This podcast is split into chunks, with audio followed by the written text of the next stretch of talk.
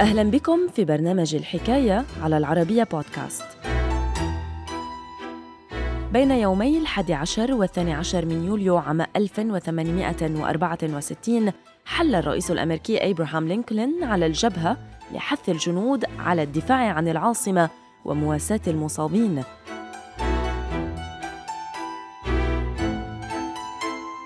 تفاصيل الحكاية في مقال للكاتب طه عبد الناصر رمضان بعنوان هكذا كاد هذا الرئيس الأمريكي أن يقتل على الجبهة بالحرب. الحكاية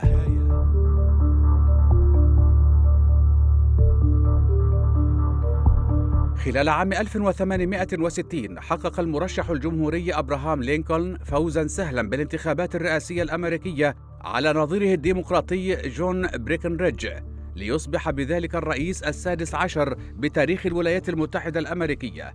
إلى ذلك عاشت الولايات المتحدة خلال الفترة الرئاسية الأولى لأبراهام لينكولن على وقع أحداث الحرب الأهلية التي أسفرت في غضون أربع سنوات عن مقتل أكثر من 600 ألف أمريكي لتصنف لاحقا كأكثر نزاع دام بتاريخ الأمريكيين.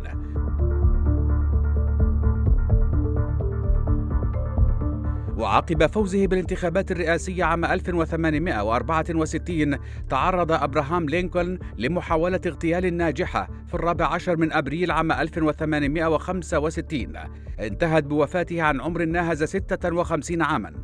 لكن قبل هذه المحاولة الناجحة كاد الرئيس الأمريكي السادس عشر أن يقتل بالجبهة في خضم الحرب الأهلية على يد القوات الجنوبية التي تمركزت قرب العاصمة واشنطن. يوم الحادي عشر من يوليو عام 1964 عاش سكان العاصمة الأمريكية واشنطن على وقع حالة من الذعر تزامنا مع سماعهم خبر اقتراب فيالقة من الجنود الكونفدراليين منهم. وللوهلة الأولى أعادت هذه الحادثة للأذهان ذكرى حادثة دخول البريطانيين لواشنطن وإحراقهم البيت الأبيض قبل نحو خمسين عاماً. وبشكل مريب عمل الجنرال الاتحادي ياليوس جرانت في وقت سابق لسحب ما يزيد عن 23 ألف عنصر تواجدوا قرب واشنطن للدفاع عنها ليقوم بنقلهم للجبهة لمحاصرة عاصمة الكونفدراليين ريتشموند بولاية فيرجينيا القريبة. وبسبب ذلك ترك الأخير أقل من تسعة آلاف عنصر من فاقدي الخبرة العسكرية الذين انتدبوا للقتال لفترة لا تتجاوز مئة يوم للدفاع عن العاصمة واشنطن. وفي الأثناء استغل الجنرال الكونفدرالي روبرت لي هذا الأمر ليوجه ما يزيد على 15 ألف من القوات الكونفدرالية بقيادة الملازم جوبال إيرلي نحو واشنطن عبر وادي شيناندوا بفرجينيا ومع سماعه لدوي الطلقات المدفعية وخبر اقتراب القوات الكونفدرالية حافظ الرئيس الأمريكي أبراهام لينكولن على هدوئه وانطلق نحو الرصيف على مقربة من نهر بوتوماك حيث حيا الفرق التي أرسلها الجنرال جرانت على عجل للدفاع عن واشنطن.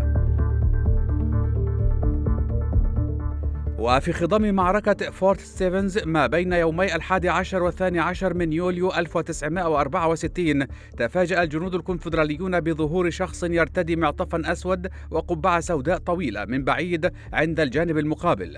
فبينما تواجدت زوجته ماري تود لينكولن داخل العربة اقترب الرئيس الأمريكي أبراهام لينكولن من جنوده لحثهم على الدفاع عن العاصمة قبل أن يتوجه لمواساة المصابين. إلى ذلك امتلك الكونفدراليون جنودا قادرين على إصابة أهدافهم بدقة من على بعد 800 متر.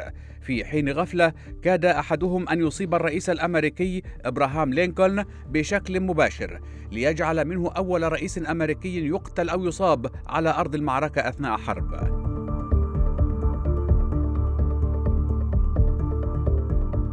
على حسب ما نقله الجنرال هوراشيو رايت هوت رصاصة على بعد ثلاثة أقدام فقط من الرئيس أبراهام لينكولن. خلفت جراحا في رجله وأمام إصرار الرئيس على عدم مغادرة المكان هدده الجنود بإجباره على الرحيل ونقله بالقوة نحو عربته. لاحقا رضخ لينكولن لهذه الضغوط وغادر المكان.